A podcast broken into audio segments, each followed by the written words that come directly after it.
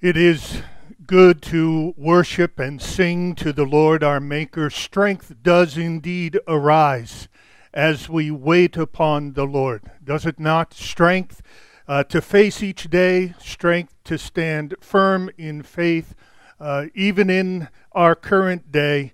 Strength arises as we wait upon the Lord. Thank you, Dan. Thank you, Noel, for your ministry of music with us and for us today. Well, my name is uh, Tim Shorey, one of the pastors of Risen Hope Church. Want to greet any who are watching today who may be guests to us. If this is your first time, or your tenth time, or your hundredth time, uh, we welcome you.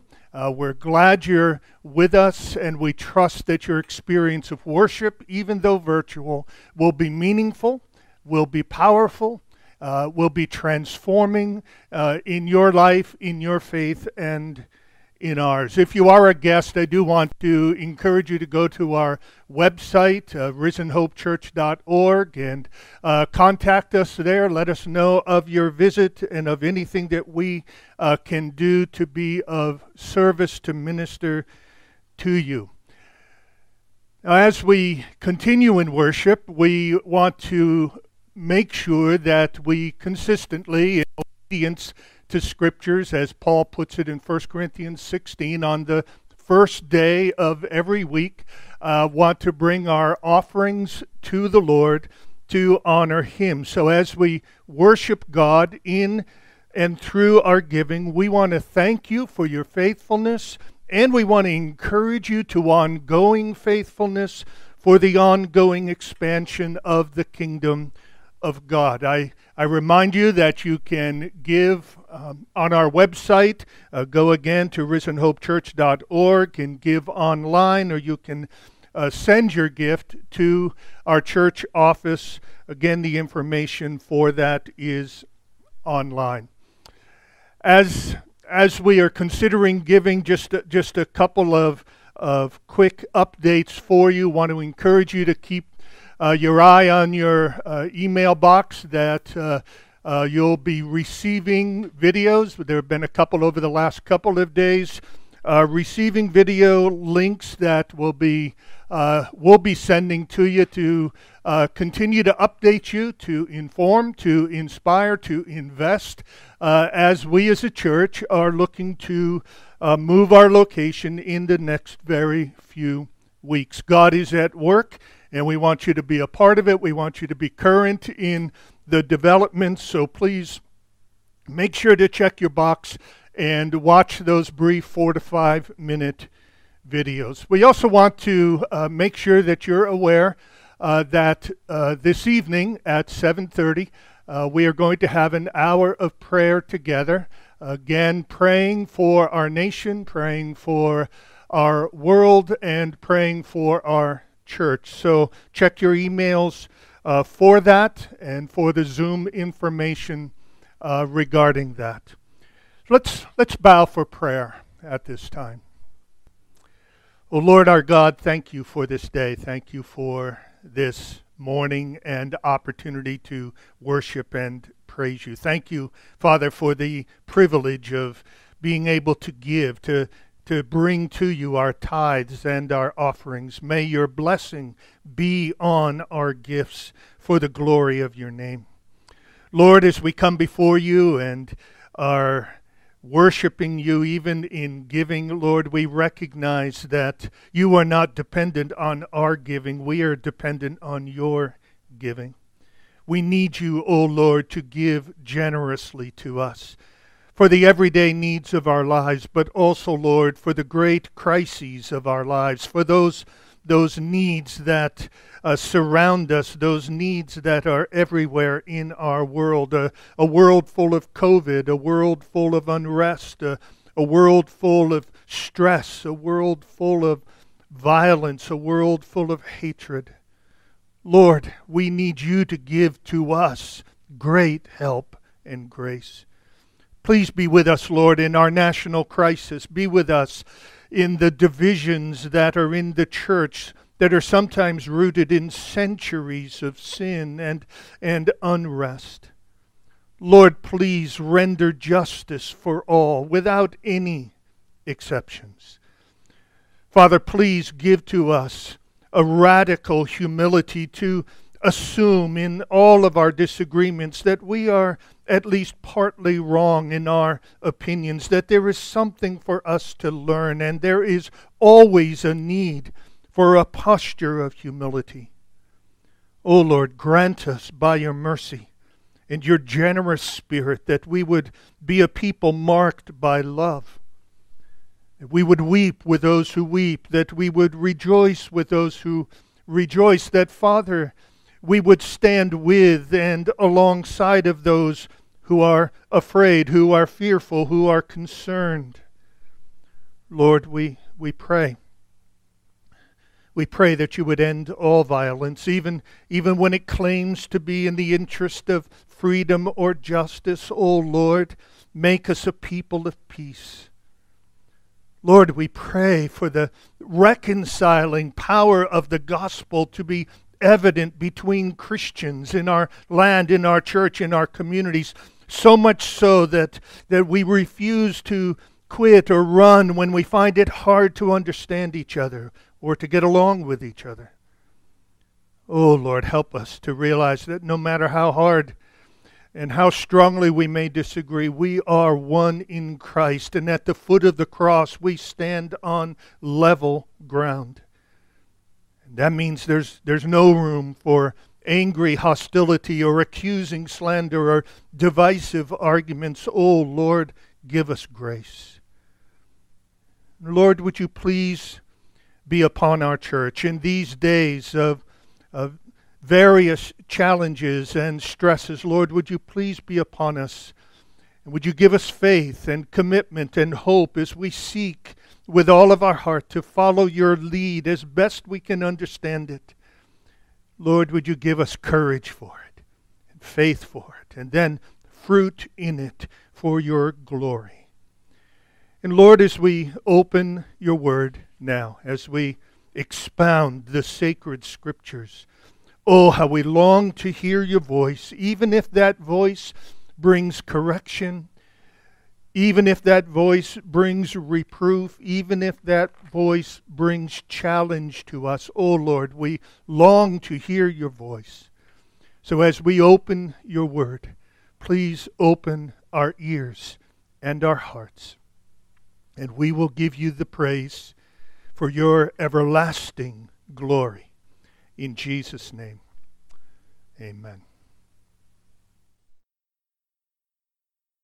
Well, at this time, let's open up the Word of God together and return to our series of expositions through uh, the book of Acts in the New Testament. I invite you to open your Bibles. You will want your Bible uh, handy uh, for this message today as we are going to turn to a number of texts of Scripture. Uh, open your Bible, please, to Acts chapter 4. Acts chapter 4.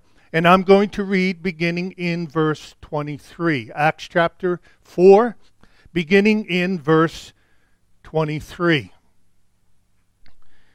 And now begins the reading of the Holy Scriptures for our profit and for our benefit. When they, that is, the apostles, were released, they went to their friends and reported what the chief priests and the elders had said to them. And when they heard it, they lifted their voices together to God and said, sovereign Lord, who made the heaven and the earth and the sea and everything in them, who through the mouth of our father David, your servant, said by the Holy Spirit, Why did the nations rage and the peoples plot in vain? The kings of the earth set themselves, and the rulers were gathered together against the Lord and against his anointed. For truly in this city there were gathered together against your holy servant Jesus, whom you anointed, both Herod and Pontius Pilate, along with the Gentiles and the peoples of Israel, to do whatever your hand and your plan had predestined to take place. And now, Lord, look upon their threats and grant to your servants to Continue to speak your word with all boldness. And while you stretch out your hand to heal, and signs and wonders are performed through the name of your holy servant Jesus. And when they had prayed, the place in which they were gathered together was shaken. And they were all filled with the Holy Spirit and continued to speak the word of God with boldness.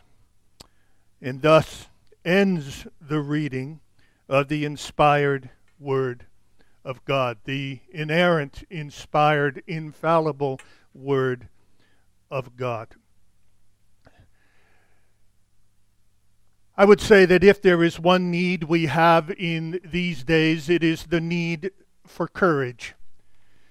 We need courage to face COVID. We need courage to face national circumstances and unrest. We need courage to face insults and hatred and injustice and loss of freedoms without anger or rage or retaliation. We need courage uh, to face the evil that is in high places. We need courage to face the godless agendas of those that are around us. We need courage to face the, lo- the loss of decency and civility. We need courage to face a, a culture of lies and fake news coming at us from all directions. We need courage to face increased hostility from those who despise faithful biblical Christianity. We need courage uh, to face increased, deep dividing lines between Christians that threaten the unity of the body of Christ. We need courage to face a pervasive secular, anti God world in which we live. We need courage to face challenges uh, that have existed, stresses and strains and sins that have existed for centuries, that indeed are part of the human condition all the way back to the beginning of time. We need courage for the sake of the gospel as a local church as we face decisions and transitions in coming days. We need courage. And so it seems to me that it's fitting as we enter a new year and continue our series in Acts to, to consider a message or two on the matter of spirit filled boldness, spirit filled courage. One of, one of the great, enjoyable, stirring effects of Scripture are the multiple examples that we have of courage. Abraham was called to leave his homeland, and God said, I want you to go. And what's fascinating is that God did not tell Abraham where he was going, but he just said, Go. And so he had to be going, as some have said, he had to be going without knowing where he was going. That took courage. Moses was called to courage to confront Pharaoh and say, Let my people go. Joshua had to take courage to, to enter the land of promise and, and go up against, if you will, the giants that were there. Deborah and Sarah had to have courage to do risky things in obedience to God and in defense of his people. David needed courage to take on Goliath and all the enemies of God. Shadrach and Meshach and Abednego needed courage to, to brave the fiery furnace rather than sin against God. Daniel needed courage to resist the pressure of his peers and of his surroundings, to violate his values, and to continue praying, even though it cost him nearly cost him his life as he was thrown into a lion's den. All the prophets who dared to preach the word and confront evil rulers and nations risked everything for the cause of God and truth. Ezra and Nehemiah needed courage to rebuild the wall and rebuild the temple, even though there were mockers and antagonists and discouragers all around them as they were working, trying to derail that work. Tremendous courage. Or I thought this week of Esther. Esther, who had to stand up against the, the power brokers of her day. Those Esther who had to stand up in behalf of her people. And in her moment of decision, when she knew that to approach the king in defense of her people might well get her killed, she said, If I perish, I perish. She was a woman who counted the cost and was willing to pay it. And I ask the question are we, are we in the cause of God and of truth, are we willing to do the same? If I perish, I perish. If I lose friends, I lose friends. If I experience some inconvenience, I experience inconvenience. If I lose money or popularity, I lose them. If I if I have to love unlovable people, I will love them. If I have to speak corrective truth, even to my friends and people who are on my side, I will risk losing their approval. I will speak the truth. If I face persecution, I face persecution. If I am called an ignorant, superstitious fool for my faith, I will be willing to bear that and receive that without retaliation, rage, or revenge. We need brave men and women and young people in this generation. We need men and women who are willing to stand up for God and stand up for truth. We need courage. And so as we as we come to the book of Acts, it is it's good. I am grateful that there is a major emphasis in the book of Acts on courage. What we've been doing in these last uh, three or four months is just looking at what happened in the early church when the Spirit of God fell upon the church and filled believers.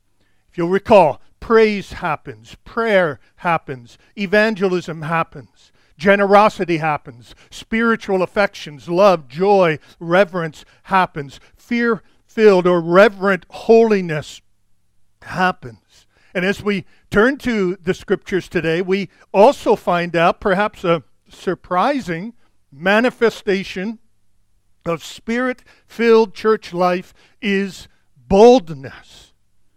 Boldness. The word boldness that appears in the text that we just read a couple of times speaks of a confident courage and an open, a free, and unrestrained, come what may confidence in God and in the gospel that is willing to speak in certain ways and live in certain ways that are unblushing, that are fearless, that are courageous.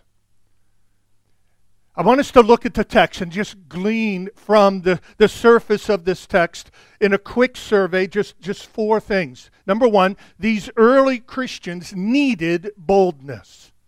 They needed boldness. Look at verse 21 of chapter 4. It says that the leaders and their cultural leaders had threatened them.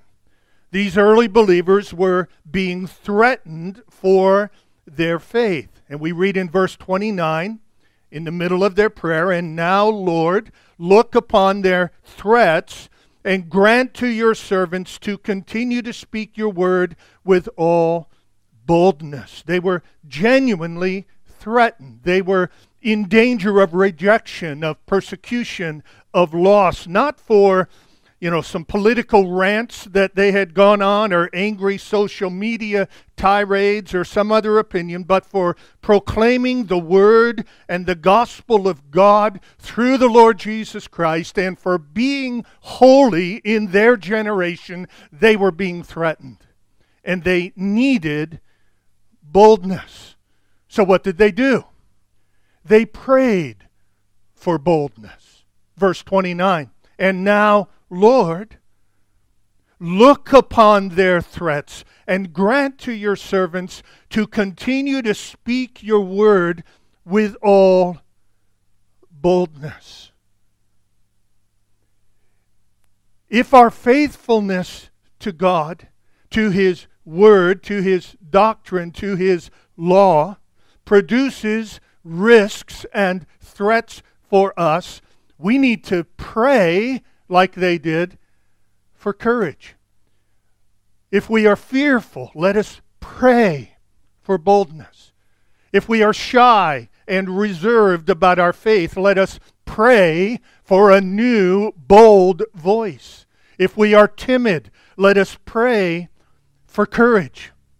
If we are worried about the consequences of being faithful in our witness and godliness in a watching and mocking world, let us pray for a fearless embrace of whatever comes our way. If we are worried about the future and how we're going to make it, let us pray for a God inspired confidence. Let us realize, as we have sung already, let us realize that as we wait upon the Lord, strength does indeed arise within us. Let us wait upon the Lord in prayerful dependence. They needed boldness, they prayed for boldness, and now notice third, they received boldness. Verse 31 when they had prayed, the place in which they were gathered together was shaken, and they were all filled with the Holy Spirit and continued to speak the word of God with boldness. They received the boldness for which they had prayed.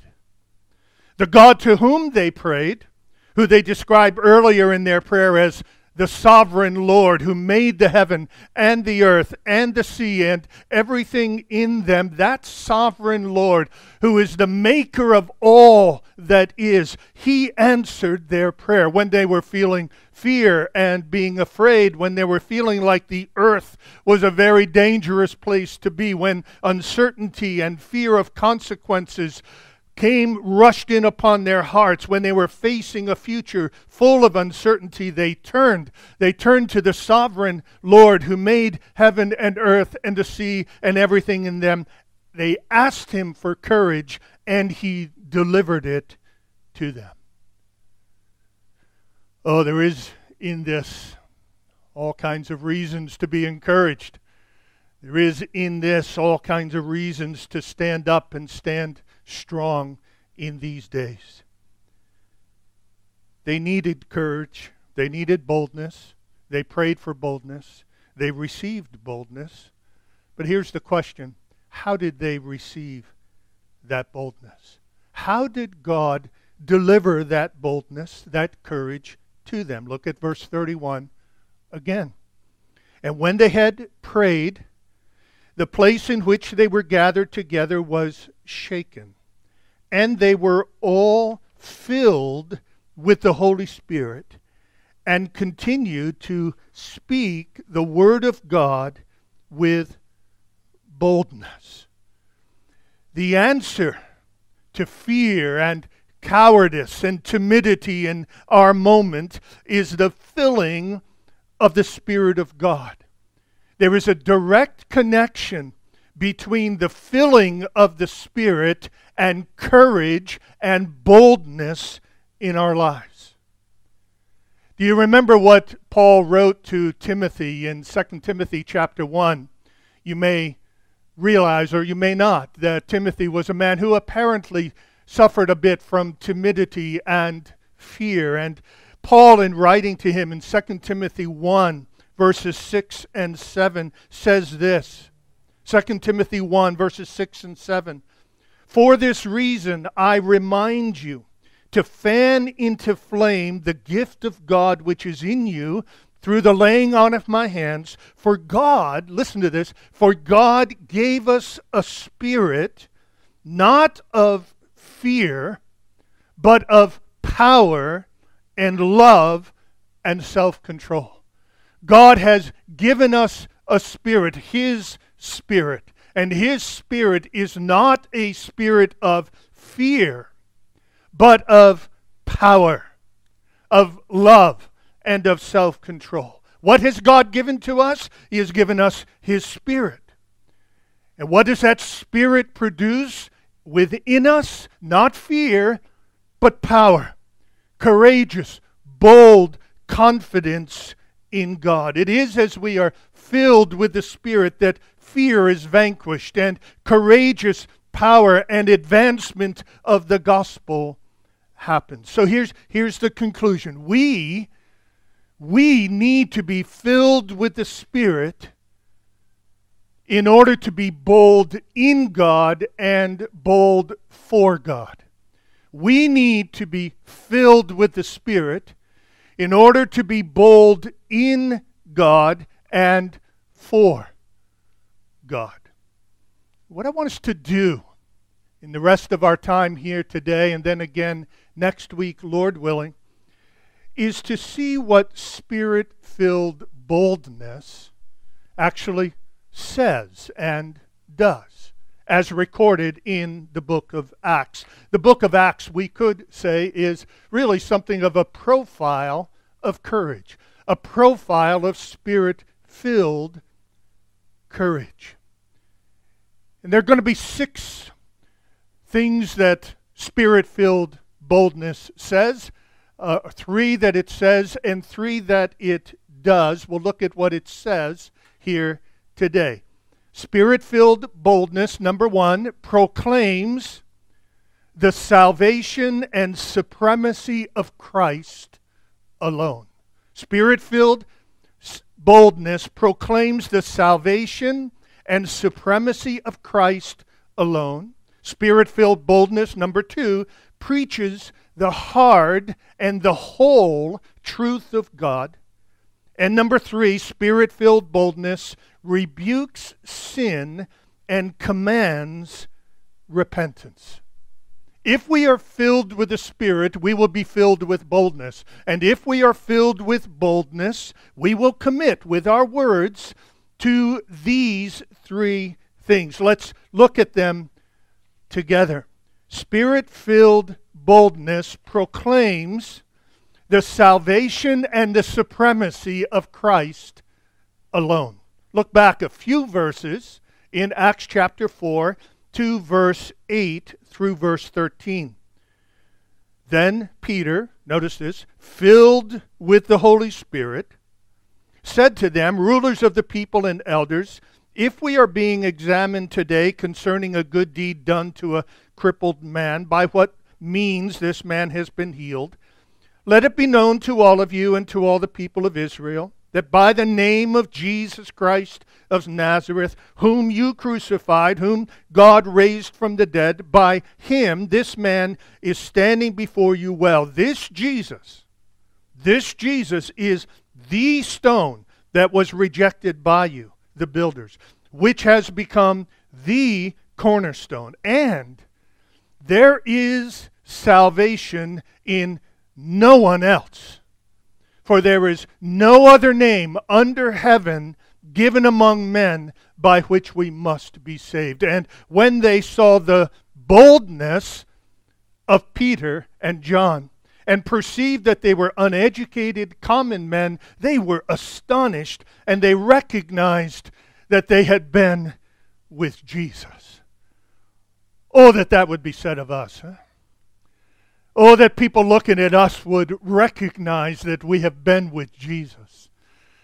That they would recognize not that we have been with our favorite news network that they would recognize not that we have been with our political party, that we have been with our particular group and our particular opinion. Oh, that people would recognize when they see us and when they hear us that we have been with Jesus, that we have fellowshipped with Christ and learned from Christ and are committed to Christ and have been transformed by Christ. Oh, that people would recognize that we have been with Jesus. When we have been with Jesus, something will happen to us. We will be filled with the Spirit. Verse 8 Peter was filled with the Holy Spirit. And being filled with the Spirit, we will be filled, verse 13, with boldness. Now, as you, as you look at Peter's boldness. It's hard, it's hard to know what is most, uh, what took the most amount of courage. Was it how he called out their sin directly? You crucified? Jesus? Or was it that he declared that Jesus and Jesus alone is the way of salvation? There is no other name under heaven given among men whereby we must be saved. There, there's no other way. There's no other way.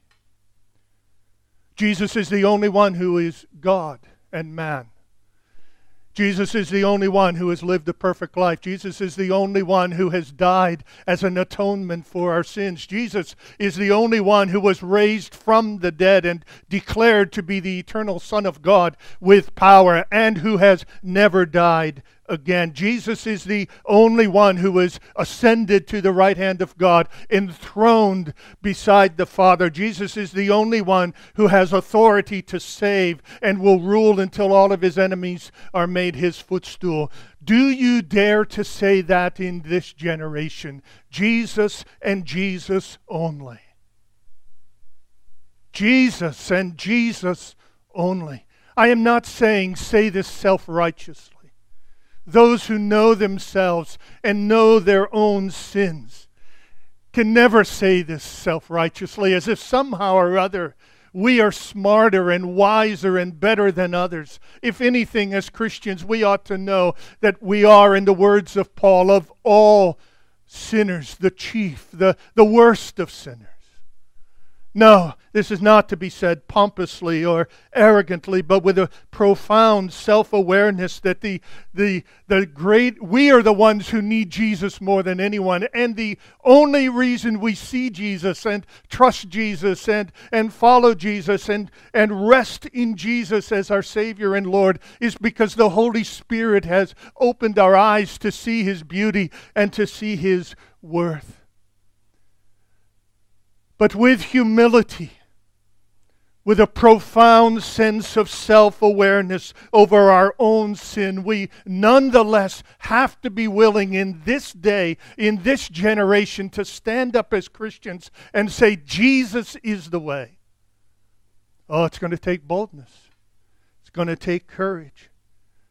I think of Paul in Acts chapter 17 as he confronts, as he communicates the gospel to the people of Athens. You'll know the story. The people of Athens, very religious people. There were idols and gods everywhere. And Paul stands up in that culture, in that context, the Roman and Greek context that was committed to pluralism. You could believe anything you want. And, and Paul stands up there and says, There is but one God, and He has appointed a day when his Son, Jesus Christ, will judge us all. And we must repent and follow Christ, or we will be judged by him on that day. That took courage. Or I think of chapter 28 and verse 30, where Paul is under house arrest in Rome.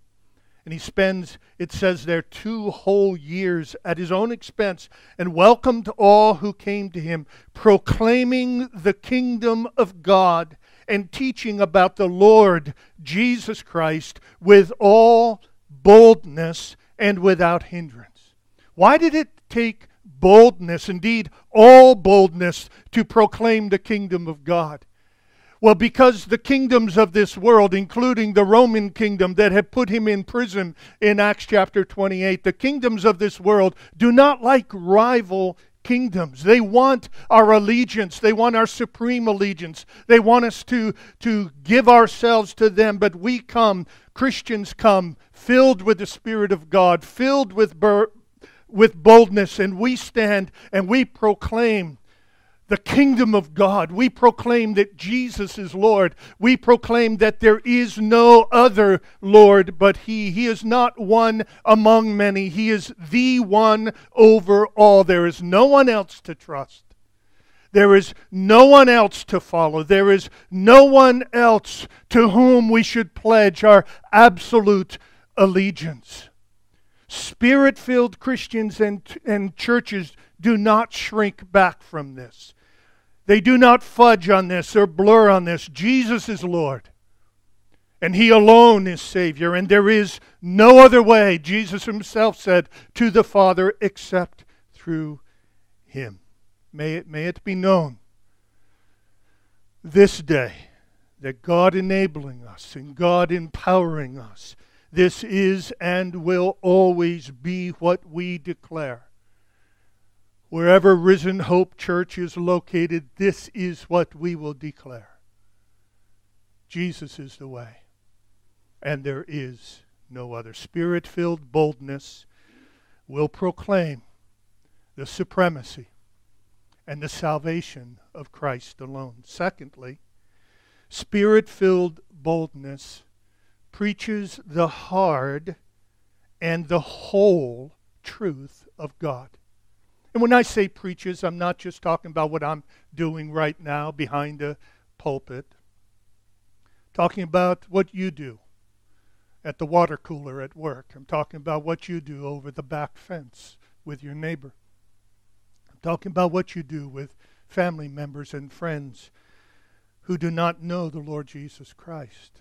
Spirit filled boldness preaches, declares the hard and the whole truth of God.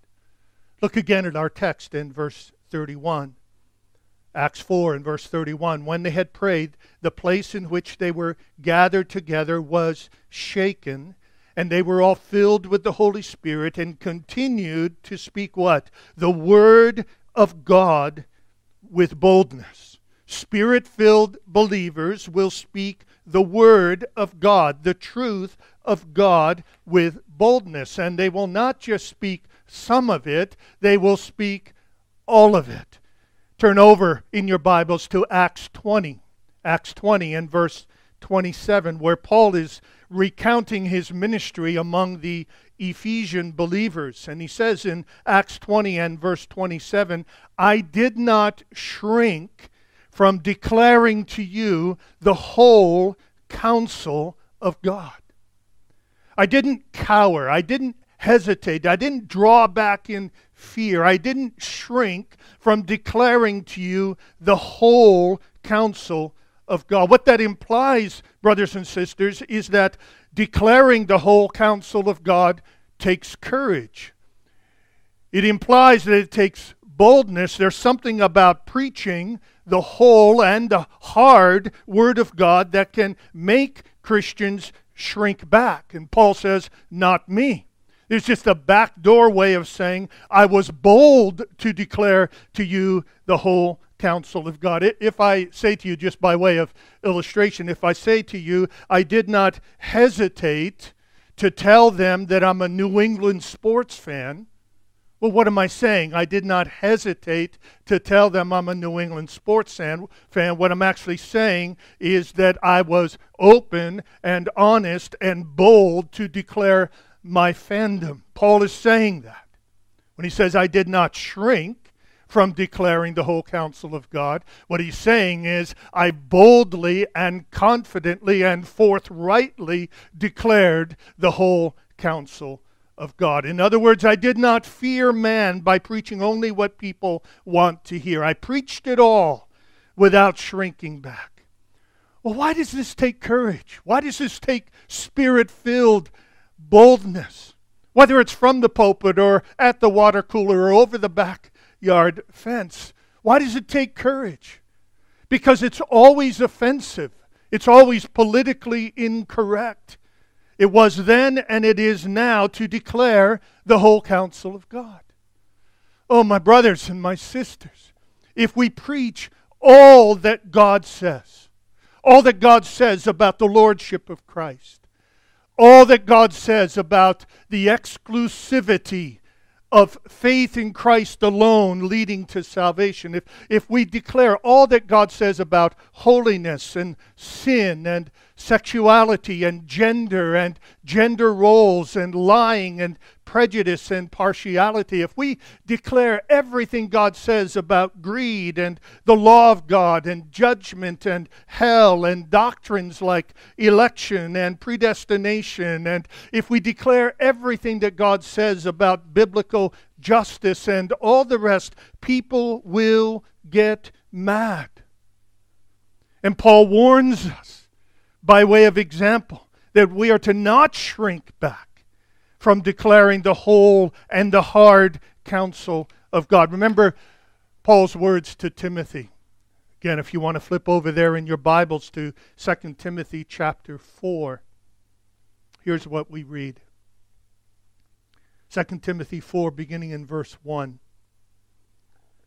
Paul writes, I, I charge you in the presence of God and of Christ Jesus, who is to judge the living and the dead, and by his appearing in his kingdom, preach the word. Be ready in season and out of season. Reprove, rebuke, and exhort with complete patience and teaching. For the time is coming when people will not endure sound teaching, but having itching ears, they will accumulate for themselves teachers to suit their own passions and will turn away from listening to the truth and wander off into myths. As for you, this is Paul talking to Timothy, a young pastor. This is Paul talking to me as an old pastor. This is Paul talking to you as a disciple of Jesus Christ. As for you, always be sober minded, endure sufferings, do the work of an evangelist, fulfill your ministry. Notice the connection, the call to courageous faithfulness is connected to suffering. Paul links faithfulness in the Word to the experience of hardship for the sake of the Word. It takes courage. I'm here to tell you that there have been hundreds of times, and I share this uh, not to sound noble or especially brave, because as many would know, I consider myself a somewhat fearful man. Uh, but there have been hundreds of times when, in preaching the word, I have known that some sitting before me on those occasions would not like that word and would probably leave the church at some point because of that word. And yet I am called, as we all are, to courage and boldness in this our generation. And if you have been faithful, you have lost friends and admirers for your faithfulness. We are called, we are called to proclaim the hard and the whole counsel of God. Please don't get me wrong. I'm not talking here about blustery boldness. I'm not talking about being mean or arrogant or insensitive or pompous or self righteousness. It is not boldness to hop onto social media and go into a rant calling people idiots or morons or, or worse. True boldness, godly boldness, humble boldness is like Paul. Paul, who said in Philippians chapter 3, verses 17 and 18, Philippians 3 17 and 18, many of whom I often told you, and now tell you even with tears, walk as enemies of the cross of Christ. Their end is destruction, their God is their belly. They glory in their shame. Their minds are set on earthly things. That is the tone, dear ones. Tearful boldness, humble boldness. A spirit filled church is not just about pastors proclaiming the hard and the whole truth of God, it's also about congregations embracing, wanting the hard and the whole truth of God, and then proclaiming it themselves. A spirit filled church will be bold to preach and to embrace the hard and the whole truth and to proclaim it, not in tirades, but with tears. If our proclamation of this is truly spirit filled, it will be tearful. If it is a tirade, it's not the spirit talking, it's the flesh. But true boldness, spirit filled boldness, will speak the hard and the whole truth of God. And third and finally, Spirit filled boldness rebukes sin and commands repentance. It rebukes sin and commands repentance. This, of course, starts with re- rebuking sin in ourselves. Any rebuking of sin that starts with you or starts with somebody else is simply self righteousness. This is a rebuking, this is a correcting, this is a call to repentance of our own sins first. But if we are filled with the Spirit, we will also have the courage, we will have the boldness to call others to repentance, to rebuke and correct their sin. Peter does this. We've already seen it in chapter 4, verses 10 and 11. Filled with the Spirit and filled with boldness, he, he looks into the eyes of his contemporaries and he said, You crucified Jesus Christ. And then a bit later on, he says, Jesus is the stone that you rejected. Trace this out in the book of Acts. And the early Christians, filled with the Spirit and filled with boldness, rebuked their neighbors, rebu- rebuked false teachers, rebuked political leaders for their various sin and for their pride and they commanded they commanded repentance. Chapter 2 repent and be baptized. Chapter 3 repent and turn back that your sins may be blotted out. Chapter 8 repent of this wickedness of yours. Chapter 17 the times of ignorance God overlooked but now he commands all people everywhere to repent Boldness calls out sin and commands repentance. No matter how much the world's morals change and its standards change and its definitions of what is right and what is wrong changes, God's word abides and his law abides forever. It is unbending and unflinching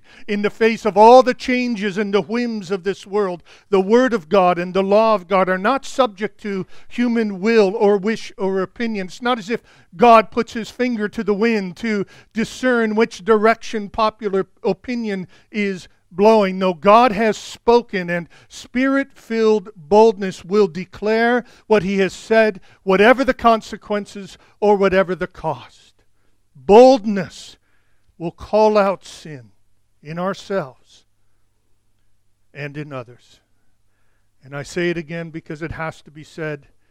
I see it on Facebook virtually every day of my life where Christians, in the name of courage and boldness, are simply doing nothing but expressing a tirade and self righteous judgment on others. This has nothing to do with that.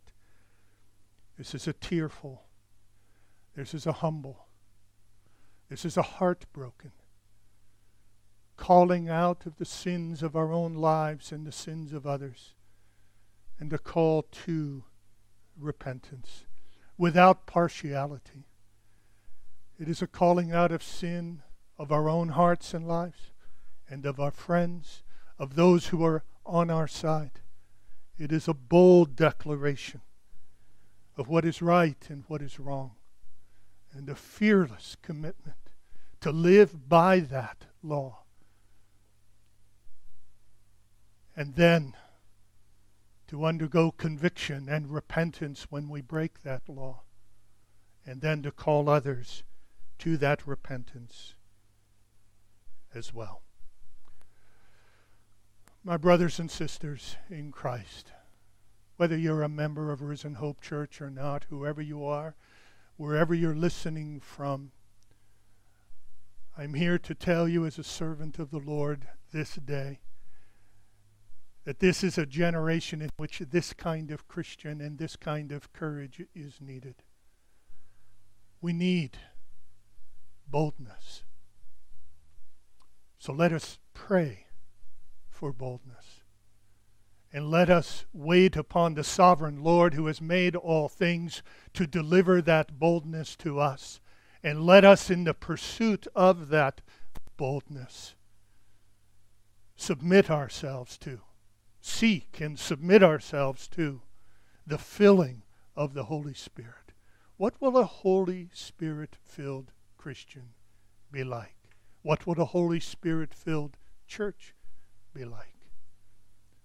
We will be bold, fearless for the sake of Christ.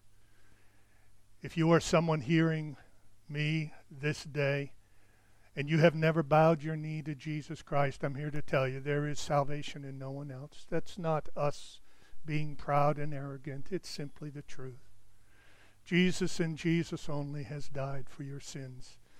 Jesus and Jesus only is Lord and Savior. Jesus and Jesus only is sitting on the throne of heaven.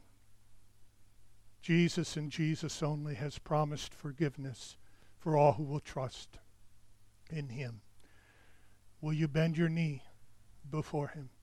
And will you confess that he is Lord? If you will, he will receive you as his very own. And he will pour his spirit into your heart and life and empower you to change and empower you to live a courageous life of character and virtue and faith and speech so that your life and your words will match as a man or a woman or a young person or a child who knows Jesus and has been with Jesus. May it be this week that we will spend time with Jesus and that we will be praying for courage for this, our generation, for such a time as this. We are to be today's Esther's, today's Daniel's, Shadrach's, Meshach's, and Abednego. May God give us grace. Let's pray. O oh Lord, fill us with your Spirit. We need courage in every way. We need courage, O oh Lord. May your Spirit fill us empower us, and bless us. In Jesus' name, amen. If there are any questions that you may have in response to this message, please contact us. We would love to interact with you. Any concerns, or if in your own heart and life you're saying, I, I want to know this Jesus, I need this Jesus, I need a Savior, I need a Lord, please contact us it would be our privilege to speak with you. And may it be as Christians that we will encourage one another, that we will put courage into each other, calling each other to faith and boldness in these trying days and difficult generation. Now may the grace of our Lord Jesus Christ and may the peace and the love of God the Father and may the comfort and the courage of the Holy Spirit rest upon each one of us until we meet again. In Jesus' name, amen. Amen. God bless you.